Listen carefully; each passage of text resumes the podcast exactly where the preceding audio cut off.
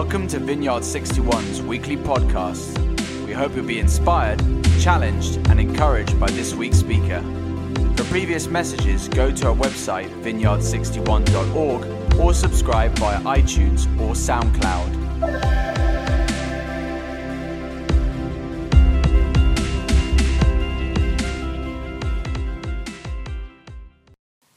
Good morning, church. I'm delighted to be with you today, talking on Psalm 90 as part of our series on the Psalms. There's such beauty and wisdom and encouragement to be found in this section of the Bible. I'm going to spend some time reflecting on Psalm 90, focusing on verse 10. I reflect on why it's powerful for me how I think it can speak to us as a church, and why I think it's more relevant than ever at this time. I'm a lawyer. I love words, but I plan to keep this preach short and for us to spend time together in silence at the end, reflecting on Psalm 90, verse 10, using Lectio Divina, believing that God will speak to us right here and now, just as we are through it. My wife, Hannah, my children, uh, Frederick and Cicely, now Elliot, have been part of this church since almost the beginning. I think we joined on week five. We love Steve and Viv and their vision for service, their desire to reach out and spread love in this community. It's been exciting to see how the church has grown and especially to see how we've opened a new site I'm honored to be speaking today as Battersea relaunches after a year. It's been incredible to see uh, the momentum that our Battersea site has gained. We love Elias and Holly's uh, vision and leadership. I'm sending my love to all of you there. I'm sorry that I'm not with you in person, that I'm delivering this talk uh, as a video. It feels like a backwards move at a time when we're relishing being together in person more than ever, relishing some of the freedoms that we're getting as things have opened up over the past week. I'm not with you because this week uh, several members of my family have had uh, slap cheek, also called fifth disease or parvo uh, virus. It's a virus that's common in children. It can be dangerous uh, to those who are pregnant uh, like my wife, uh, Hannah, and I didn't want to risk spreading it to um, anyone in the congregation. When it comes to navigating um, pregnancy, and we do so as a family that's experienced many miscarriages, my heart goes out to you if you know that uh, pain or if you're navigating a complex pregnancy at the moment. I spoke a couple of years ago on Psalm 139 that's such a powerful psalm for me that speaks of God knowing us deeply, of God knitting us together in our mother's womb, of God being with us as we go through trials and joys and tribulations. I urge you to uh, read it and to savor it. I found life and hope and sustenance in it, especially at my lowest points. But today, I turn to Psalm 90, especially for verse 10. I heard this verse when I was 16 at the funeral of my great aunt, Sally. It was the first time a Bible verse had really stuck uh, in my mind. I heard it as the King James Version, which says, The days of our years are threescore years and ten, and if by reason of strength they be fourscore years, yet is their strength labor and sorrow, for it is soon cut off and we fly away. In the NIV, it says, Our days may come to 70 years or 80 if our strength endures, yet the best of them are but trouble and sorrow, for they quickly pass and we fly away. Before I dive in, I want to give a little bit of context about this psalm. This is a fairly unique uh, psalm, being authored by Moses we're told that it's a prayer. This is a psalm about the infinite nature of God and the finite nature of man. Verse 2 says, Before the mountains were born, or you brought forth the whole world, from everlasting to everlasting, you are God. Verse 4 says, A thousand years in your sight are like a day that has just gone by, or like a watch in the night. With respect to the limited nature of human life, it says at verse 5 You sweep people away in the sleep of death. They are like the new grass of the morning. I guess it was an appropriate uh, verse of a psalm to have at a funeral. That funeral was a significant moment for me because it led to me uh, attending uh, the church where the funeral had taken place. A few months afterwards, I was baptized. It was significant for me as well in terms of my first exposure to death. It's beautiful to see the variety of people who make up Vineyard 61, but I think it's fair to say, on average, we're a church of fairly young people when I was uh, 16, I hadn't experienced uh, anyone I loved having serious illness or dying. It shook me. My aunt's uh, death was supported by a local hospice. Some months after she died, I went to the hospice for a memorial service uh, for her. And it got me thinking about the nature of life. The fact that very often, when we're just starting out uh, in our teens, maybe in our 20s, we have a sense of infinite possibilities, that the world's our oyster. There are no limitations on us, that we have all the time in the world. Hearing this psalm at my aunt's uh, funeral triggered a journey for me which helped me become aware of my own mortality. I became involved in the hospice that she had uh, died at. I began to volunteer there every Sunday afternoon. I'd go to church uh, in the morning, and in the afternoons, I'd go and spend time on the ward with the patients who were coming to the end of their lives and the families and staff members there. This psalm is one that reminds us that all of us have a limited lifespan 70 years or 80 if we're strong. But those years go by quickly and we fly away. For me, spending time at that uh, hospice, encountering those who are coming to the end of their lives, gave me a new sense of the value of life. One of the first patients I came across was a 19 year old uh, girl who was dying of cancer, just a few years older uh, than me. The experience of visiting with her, seeing her facing the end of her life, caused me to begin to reflect on what mattered most and what I would do if my time was limited. I think as we listen to this psalm and this verse, as we're reminded that we're held in the hands of a God who loves us, of a God who's infinite, but that our time on earth moves quickly, we're invited to ask ourselves so what does it mean? What does my life mean? How do I make the most of the time that I have? At verse 12, Psalm 90 says, Teach us to number our days, that we may gain a heart of wisdom. St. Benedict put it that we should keep death daily before our eyes. And I think this is relevant to all of us, whether we're young and we've been fortunate not to um, lose people that we love, whether we have um, encountered heartache and death uh, along the way we're in a position of facing our own death or those uh, of people close to us, as I am at the moment. I don't think this is a morbid thing. I think, in fact, when we realize that life is limited, we're invited to make the most of each day more fully. Maybe COVID has shown us something of how we appreciate life when we're restricted when some of the possibilities we're used to are taken away from us. So for me, this psalm and this verse is an invitation to live each day fully, to recognize that it's a gift from God, to recognize that tomorrow isn't guaranteed to anyone. We're told in this verse that our life quickly passes and we fly away. So I think as Christians, as human beings, we're invited to ask ourselves how do we want to spend our time?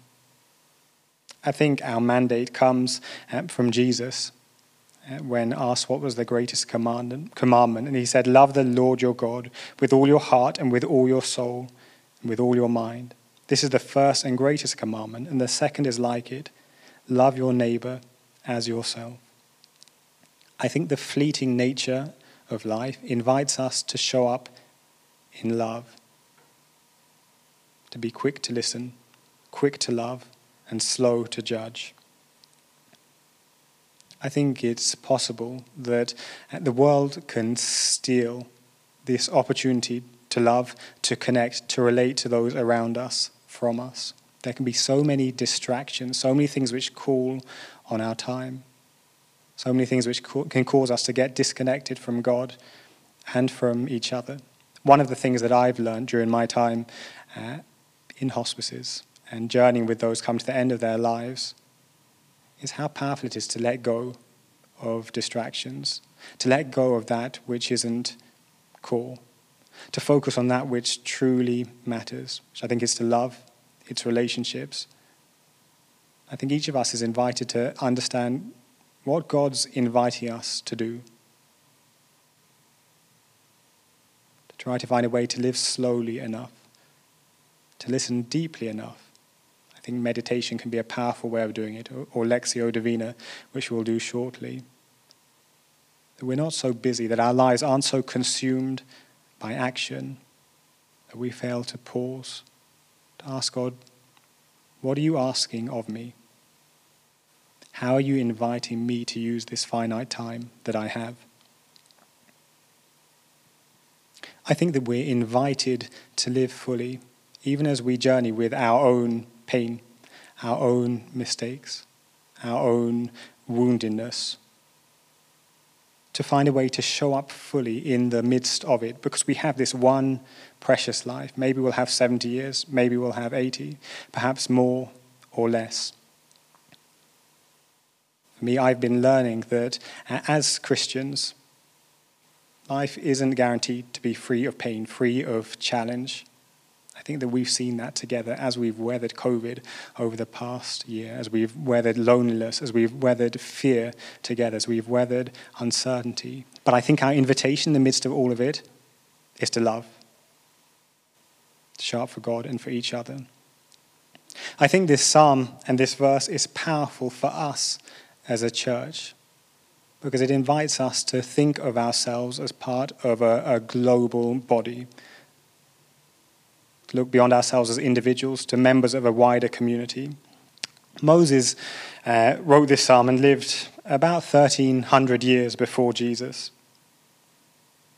He said at that time, despite the lack of modern healthcare or understanding about um, nutrition or other factors which contribute to our life expectancy, that we could expect to live 70 or 80 years um, if we were strong enough.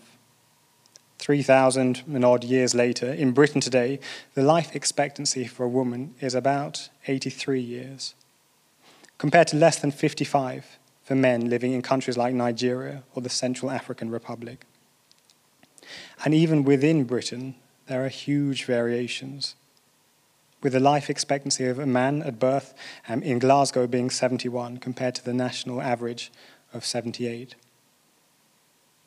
I think that reflecting on life through the lens of life expectancy, through the fact that we're all limited, that we all have to die someday, but for some it'll be sooner than others, helps us to find opportunities to love and to reach out to those around us.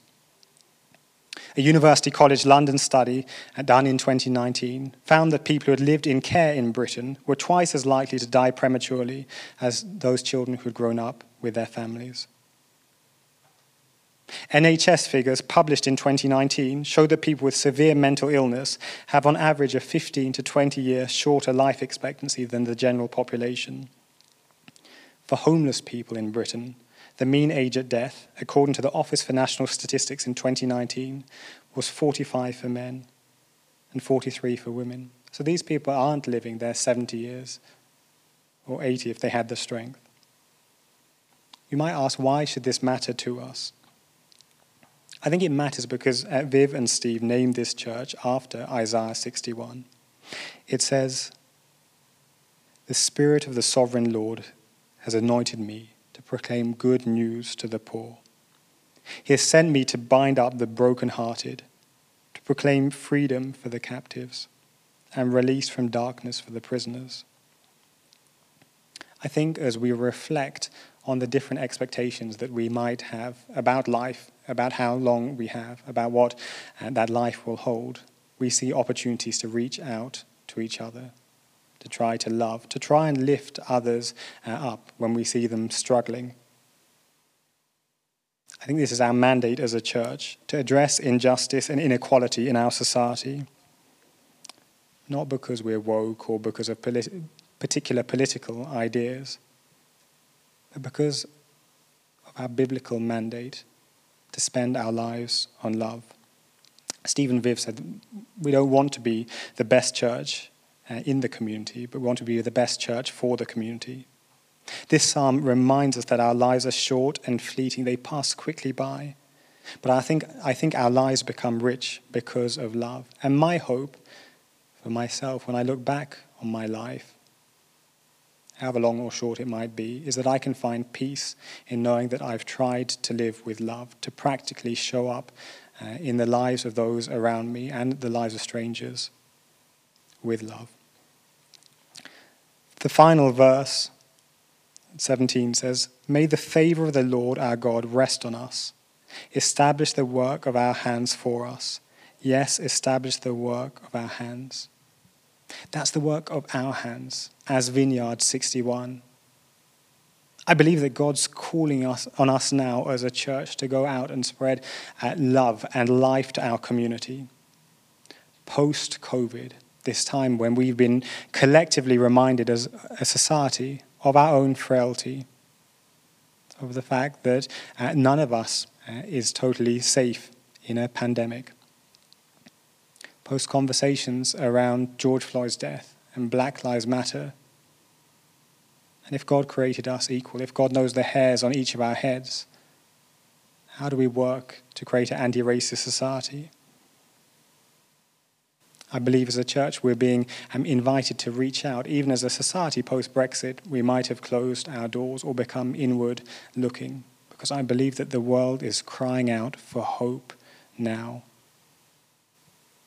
It's crying out for those who will help us to overcome division I believe that spending our lives in this way, whether they be long or short, can make them rich. I'd now like to spend a few minutes reflecting on this verse together using Lectio Divina, a way of reading the Bible that says God can speak to us right here, right now, regardless of our circumstances, just as we are. We can do this in a group, as we will now. We can do it alone. Regardless of whether this is your first time uh, in church, whether this is your first time uh, hearing about the Psalms, hearing this verse, or you've been going to church all your life, I believe that God has something for each of us right now, just as we are. If we're facing death, if we're facing grief, if we're filled with hope and expectation, and life is just starting out, and the world's our oyster. I'll read uh, Psalm 90, verse 10, three times. And each time we'll have a moment to reflect on it silently together. The first time, think of a word or phrase from it that speaks to us and holding it in our hearts. The second time, asking God, What are you saying to me right now, right here, just as I am? and the third time, asking how we'll respond in the hours and days to come. Let's pray. God, thank you that you're infinite. Thank you that you knit us together in our mother's womb, that you hold us, that you know us, that you love us. Regardless of the stage of life that we're at, thank you that you have a plan. Help us to live our lives listening to you and help us to hear you this morning just as we are. Amen. So I'll read it the first time, and in this time of shared silence, see if there's a word or phrase from this verse which speaks to you, and if it does, hold it in your heart. Our days may come to 70 years or 80 if our strength endures. Yet the best of them are but trouble and sorrow, for they quickly pass and we fly away.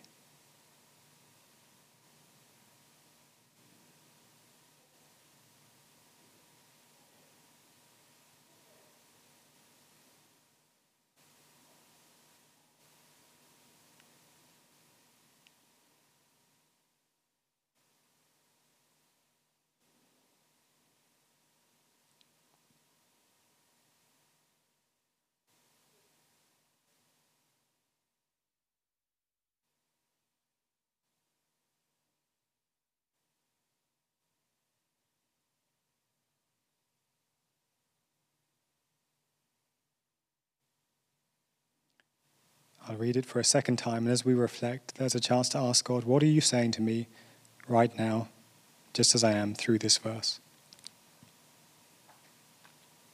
Our days may come to 70 years or 80 if our strength endures.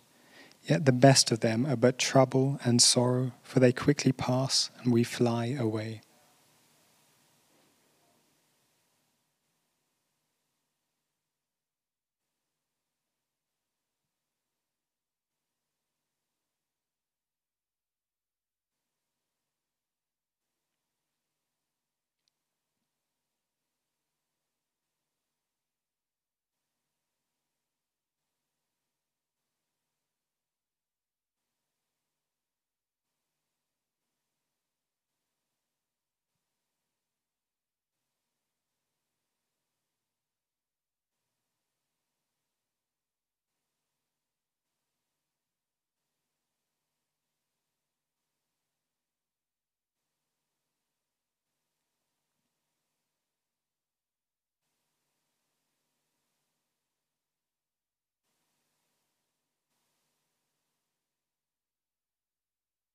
As we reflect on the passage after this final reading, there's a chance to ask How do I respond to what I've heard in the hours and days to come? Our days may come to 70 years or 80 if our strength endures. Yet the best of them are but trouble and sorrow, for they quickly pass and we fly away.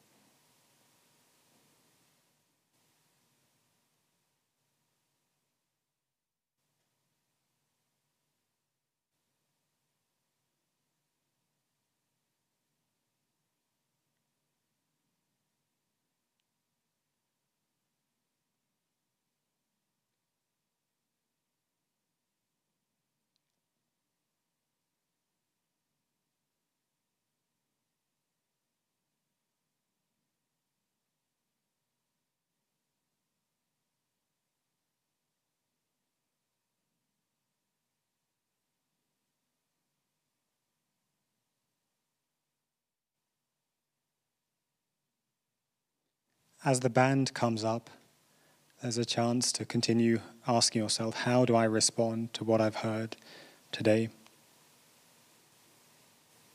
This psalm tells us that a degree of trouble and sorrow is inevitable for us.